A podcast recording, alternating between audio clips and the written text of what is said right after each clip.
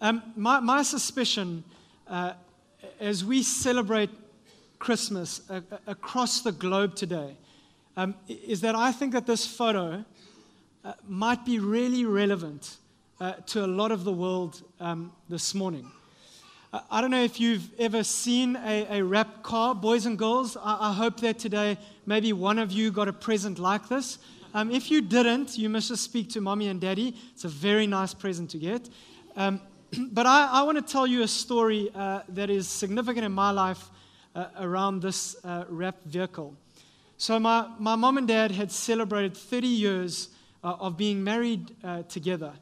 And on their anniversary occasion, my, my mom had this real desire to, to give my dad uh, like one of the greatest gifts that she could ever give him. It wasn't her um, getting married to him, no, no, it, it was an Opel Corsa Bakkie. Now, now ladies, I, you may not understand this, but, but to receive an, an Opel Corsa Bakkie for, for, for, a man, you see, this is one of the greatest gifts that you can ever get. Uh, you see, when you sit in a Bakkie, and, and the engine gets started and, and you drive and the window is down and the wind is blowing in your, in your face, there's, there's this really magical feeling, you see. And then when you look back and you see your dog, you know, a man's best friend, no longer in the car where the hair is going everywhere, but in the back, and the tongue is out in the wind, it's like you have this real bonding moment, you know, and then, and then you know, being my dad's son, I'm kind of sitting in the passenger seat with, with the left arm out, and, and we share this dad son moment, and, and then the car stops, you see. And then you get the smell of cut grass. Because here you've cut the lawn, and, and, and the bags now, you see, filled with this grass, not in the car, it's in the back on the outside. As you enjoy this ride to, to, to, to the dumping ground. Now, now now, you, you may not get this, but this is what we call a holy moment. You, you see, this is, this is more of a significant experience than, than church. Well, my mom knew and she tapped into this desire and she, she had read the adverts, she, she had, and she emptied the coffers and she bought my dad this car at, at great cost to herself, you see. And she organized this family event. And my dad knew that it was uh, their anniversary. And he knew that we were going to celebrate this event as a family and have sundowners at, at, at this um, place called the Corner Cafe. So we were all there dressed up. And my dad came in after work. And, and this vehicle is, is wrapped. Uh, not only wrapped, it's wrapped in red, you see. And he walked straight past it. And the chair was positioned right next to it. And he sat down, and, and we were all looking at him, you know, kind of giggly in our hearts. And, and, and I think the windows were down. Just in case you missed it, you could smell, you know, the smell of, of, of a new car. And so we all, I think, and I'm speaking in hyperbole, went, Can you smell that? You know? And my dad just didn't see it. And so 10 minutes went by, and 30 minutes went by, and an hour went by, and I think my dad even put his arm, you know, on the back of, of, of the vehicle, and we thought, this, this is the moment. You know, he's and then I think he even put his drink there. And the, and the sweat of, of, the, of the cup kind of was starting to damage uh, the, the, the wrapping paper. And I mean, the, the, the, waitresses and the waiters, and everybody was in on it. And he missed it. And we were all thinking in our hearts, like, can you not just see it? Can, can, you can taste it. You know what I mean? It's, it's like it's, it's that close to you that this, this gift that is going to change your life. And he missed it completely. Now, I know what you guys are thinking. I know that you sit here and, and you say, like, like I did, if that happened to me, I, I would never do that. I, would never walk past a wrapped car celebrating a special, momentous occasion where the key is in front of me and it is even on the table, and everyone is laughing with nervous giggle for about two or three hours. I, I would never miss that. I, I really, I mean, I know the names that you're thinking about in your conscience here about my dad, and you can't think such things because we are in a religious place, you know, and, we, and we're here to, to, to love one another. But let me tell you that we are not too dissimilar from this corner cafe moment and from what happened to my dad that day. You see, John was a guy who lived closely to Jesus. He, he, he witnessed his life, his death, his resurrection, and his ascension. And at about the age of, of between 71 and 90 years old, he writes this account called the Gospel of John.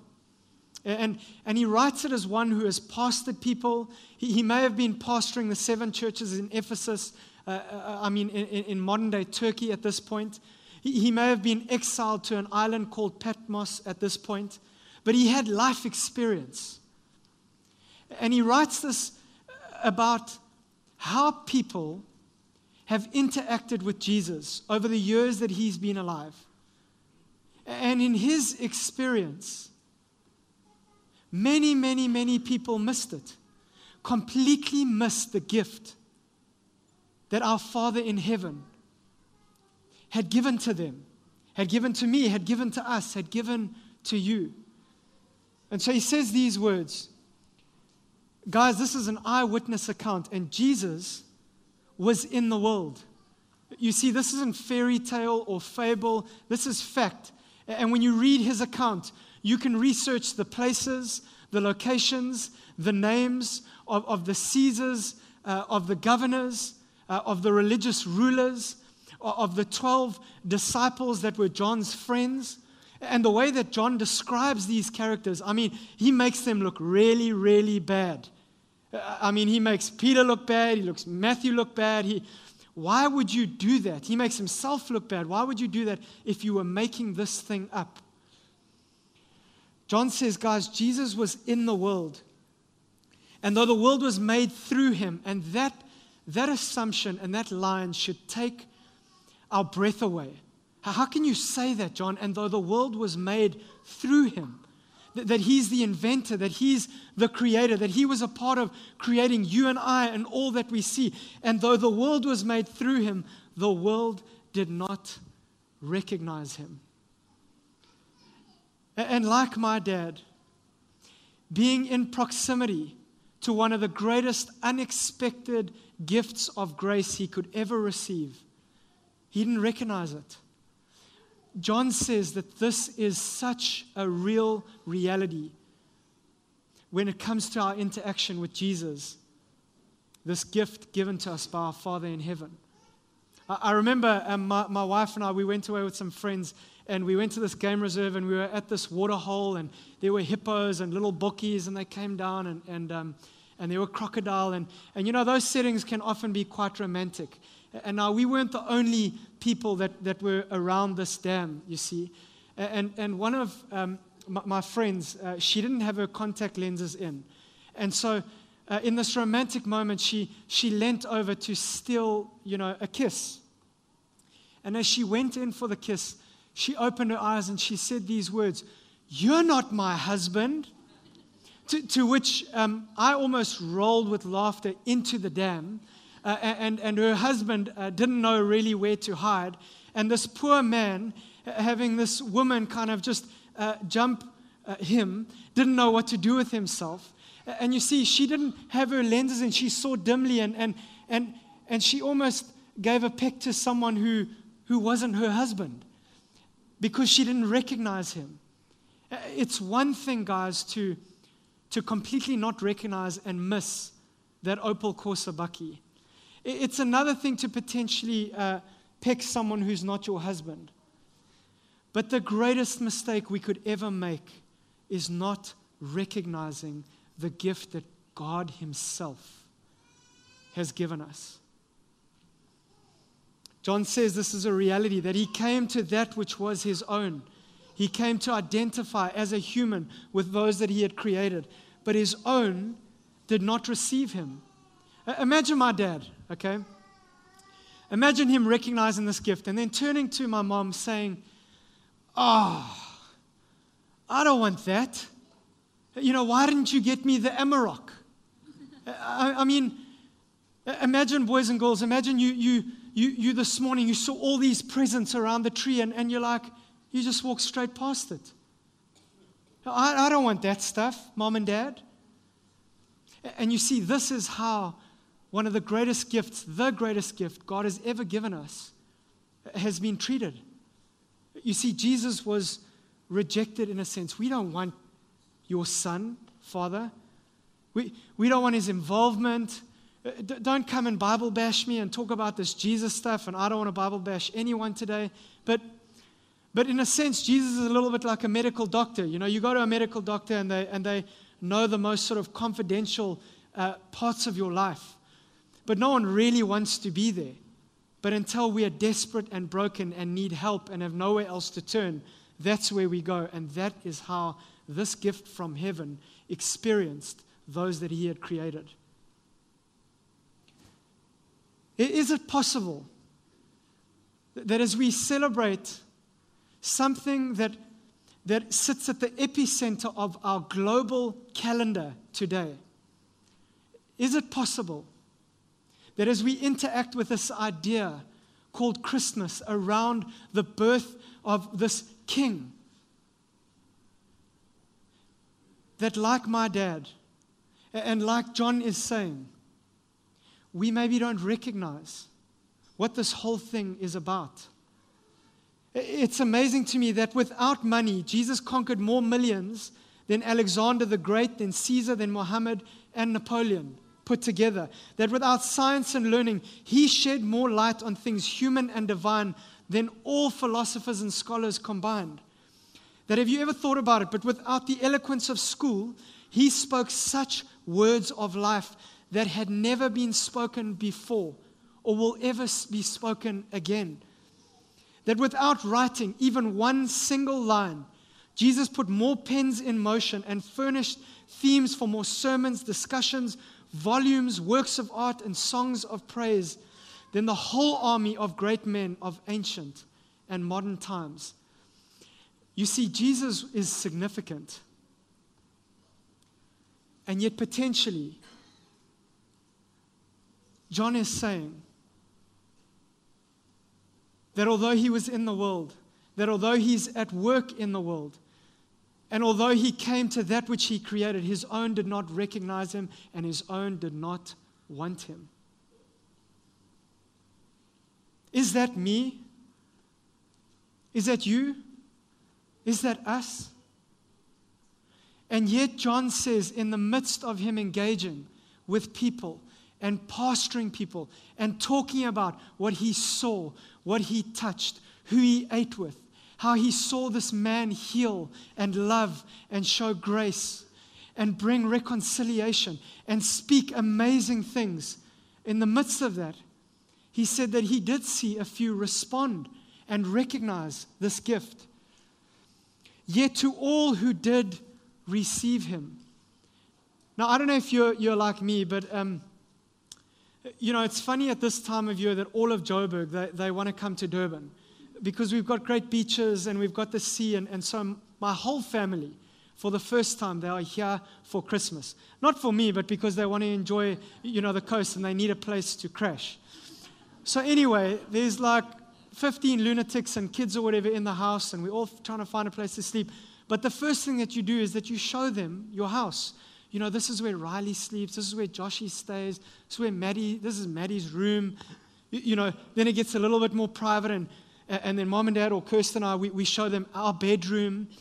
They want to see everything, you know. So then we show them like the bathroom, and, and then you, Kirsten, did you pack that away? And did you pack this away? And did you, did you make it look all clean, you know?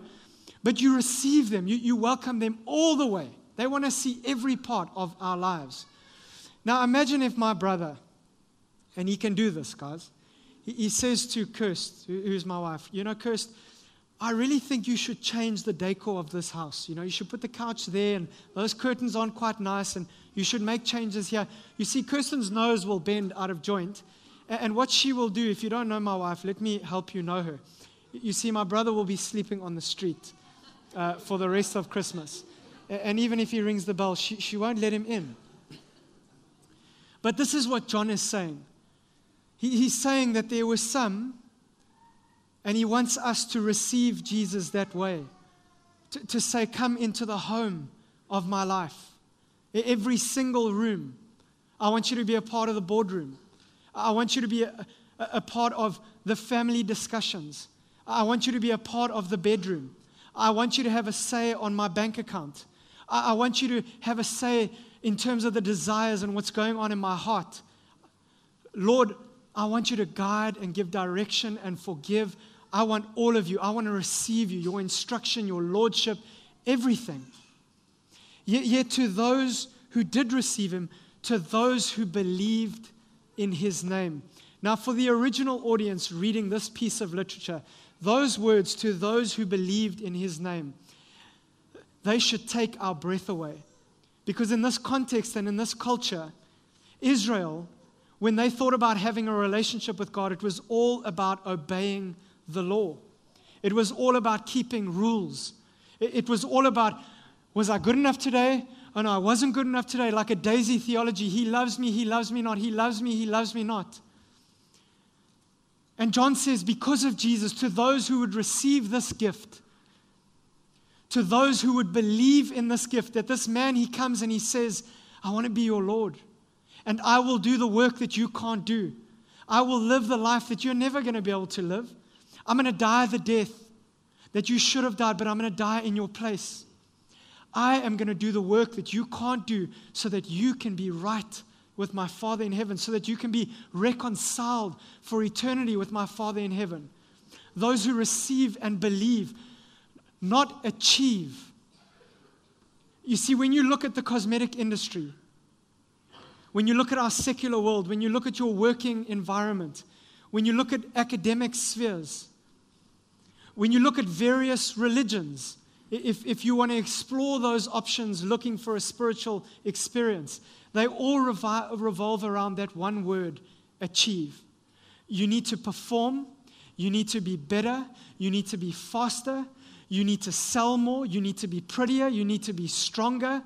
You need to be all of these things. You need to do, do, do, do, do in order to be accepted, in order to be loved, in order to be reconciled, in order to be promoted, in order to jump through the exhausting hoops of life so that you can make it.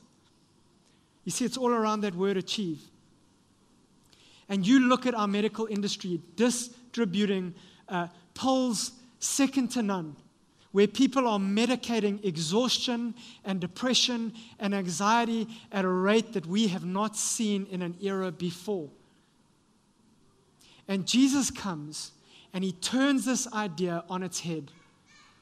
And he says, Those who would receive me and those who would believe in me, not achieve, not perform in order to get the love of God and the favor of God anyone who would just recline and rest in that, that I will do what I've promised. He says, to those people, John said, he gave the right to become children of God. Another remarkable statement. This is the language of adoption. I, I don't know if any of you have adopted a little boy or a little girl, but, but adoption is a picture of sheer grace that child could not do anything to earn favor or merit. Absolutely nothing. No works, no performance, no achieving. It's an act of grace. And John is saying, many people, like my dad, they, they missed this gift and have missed this gift. But there were those who, who took a step back and said, you know, there must be something to this man, Jesus. And I want to receive him. And I believe that he will do on my behalf what he says he's going to do. And to those people, he has given the right to become children of God.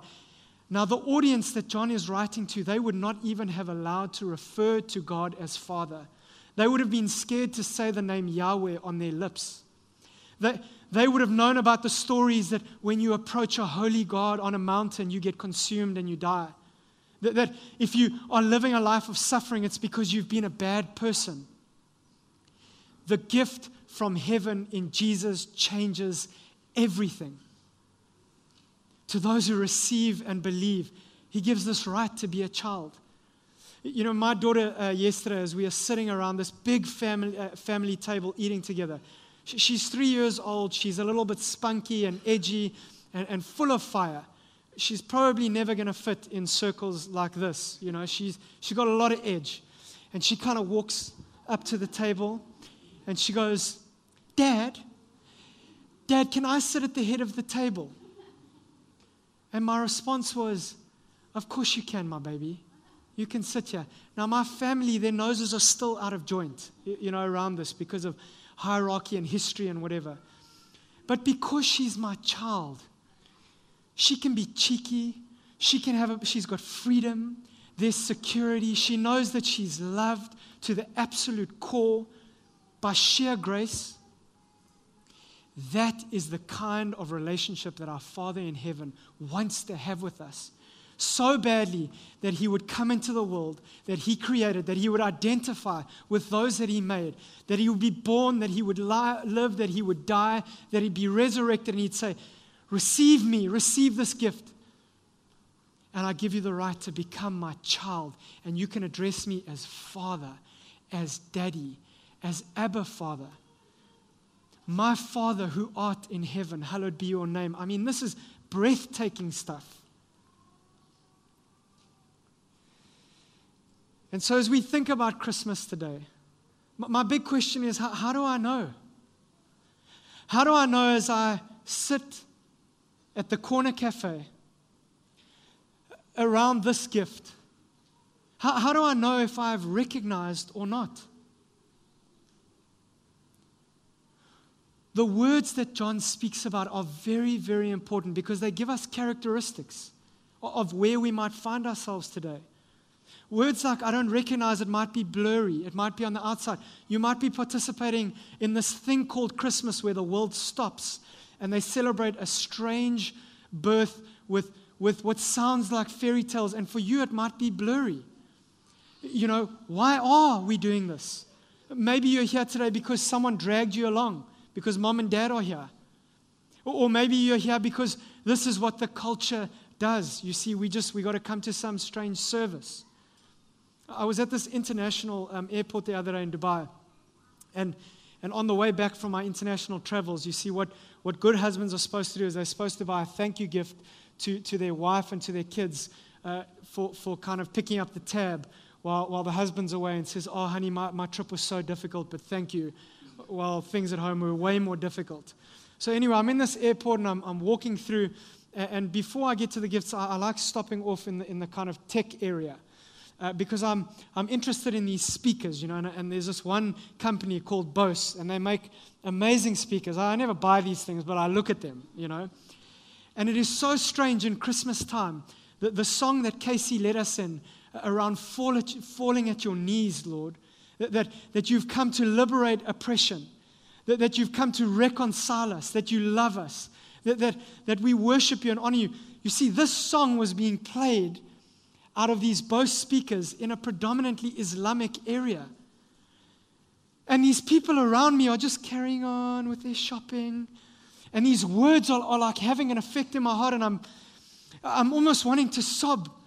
And so I thought, geez, I'm going to take an evangelistic gap here. And I go to the attendant, I'm like, how loud does this thing play? You know, can you like crank it up so that we can fall on our knees and worship? But, but it was blurry. It was, it was dim. The, the people couldn't see, couldn't hear, didn't understand, didn't recognize. Other words that, that John uses are, are reject. My arms are closed. Like, don't, don't Bible bash me. I, I don't want this Jesus stuff and this God, and I don't want to Bible bash anyone. But, but there's a, it's a reflection of our hearts. There's a, I don't want him in my home and every area of my life. This word achieve Look at your life, the, the bass note, the orchestra of your life. Is, is that your word? as you end 2019, are you exhausted in your soul? That, that you've just had to jump through academic hoops, corporate hoops, relational hoops in order to be loved and accepted. It's just, it's just perform, it's just do, it's just more, more, more. But in your soul, you feel like an orphan. You, you, you don't know if you're loved or not. There's an insecurity. Am I good enough or not? Uh, you refer to God as the, the man upstairs. Hey, Pastor, shoot a prayer up there for me. You see, these are the words of, of, of not recognizing this gift that God has given us. This was my story for 20 years.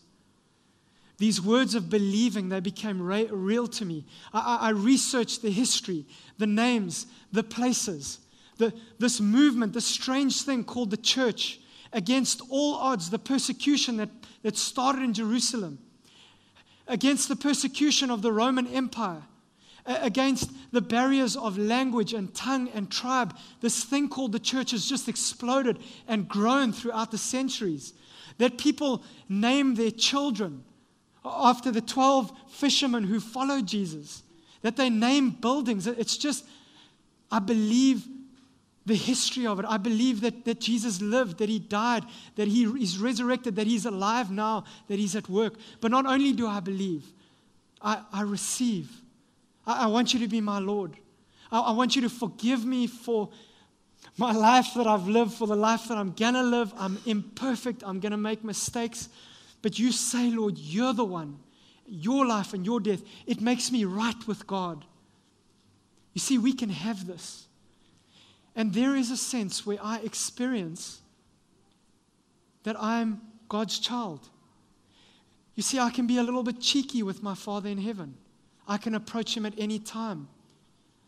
I'm, for most of the part, not scared of dying because I know that He wants an eternal relationship with me. That the deep insecurities that I look for in other avenues have, have in part been healed.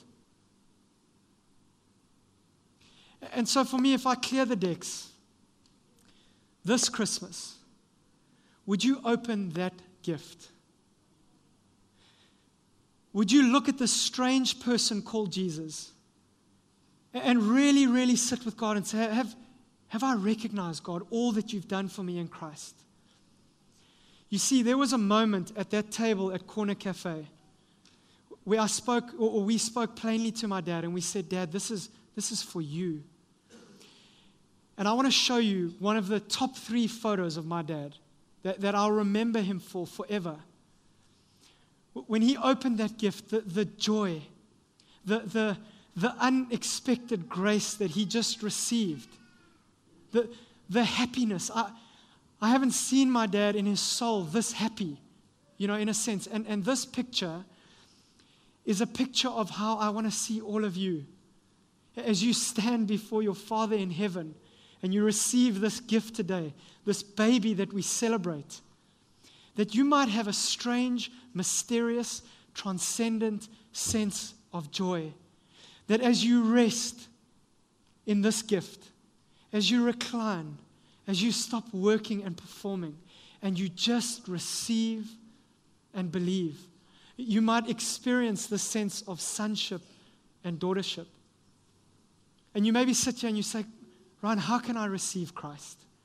There's a prayer that I've prayed for years, and I've encouraged others to pray for yours. It's a prayer out of the Psalms. And these are the words I am yours. Save me. You see, this is a prayer of surrender. I'm yours. Jesus, you're the gift that can do what only you can do. I can't save myself. Make me right with my Father in heaven. I want your forgiveness. I want the life that you give by the power of your presence. I'm yours, save me. So when you're swimming in the sea, you can pray this prayer I'm yours, save me. But When you're at the table today for lunch, you can just quietly say in your heart, Lord, I'm yours, save me. As we respond in worship now, as we take a moment in the chaos of Christmas, you can say this honestly, God, I, I am yours. Save me. Let's stand together for closing prayers.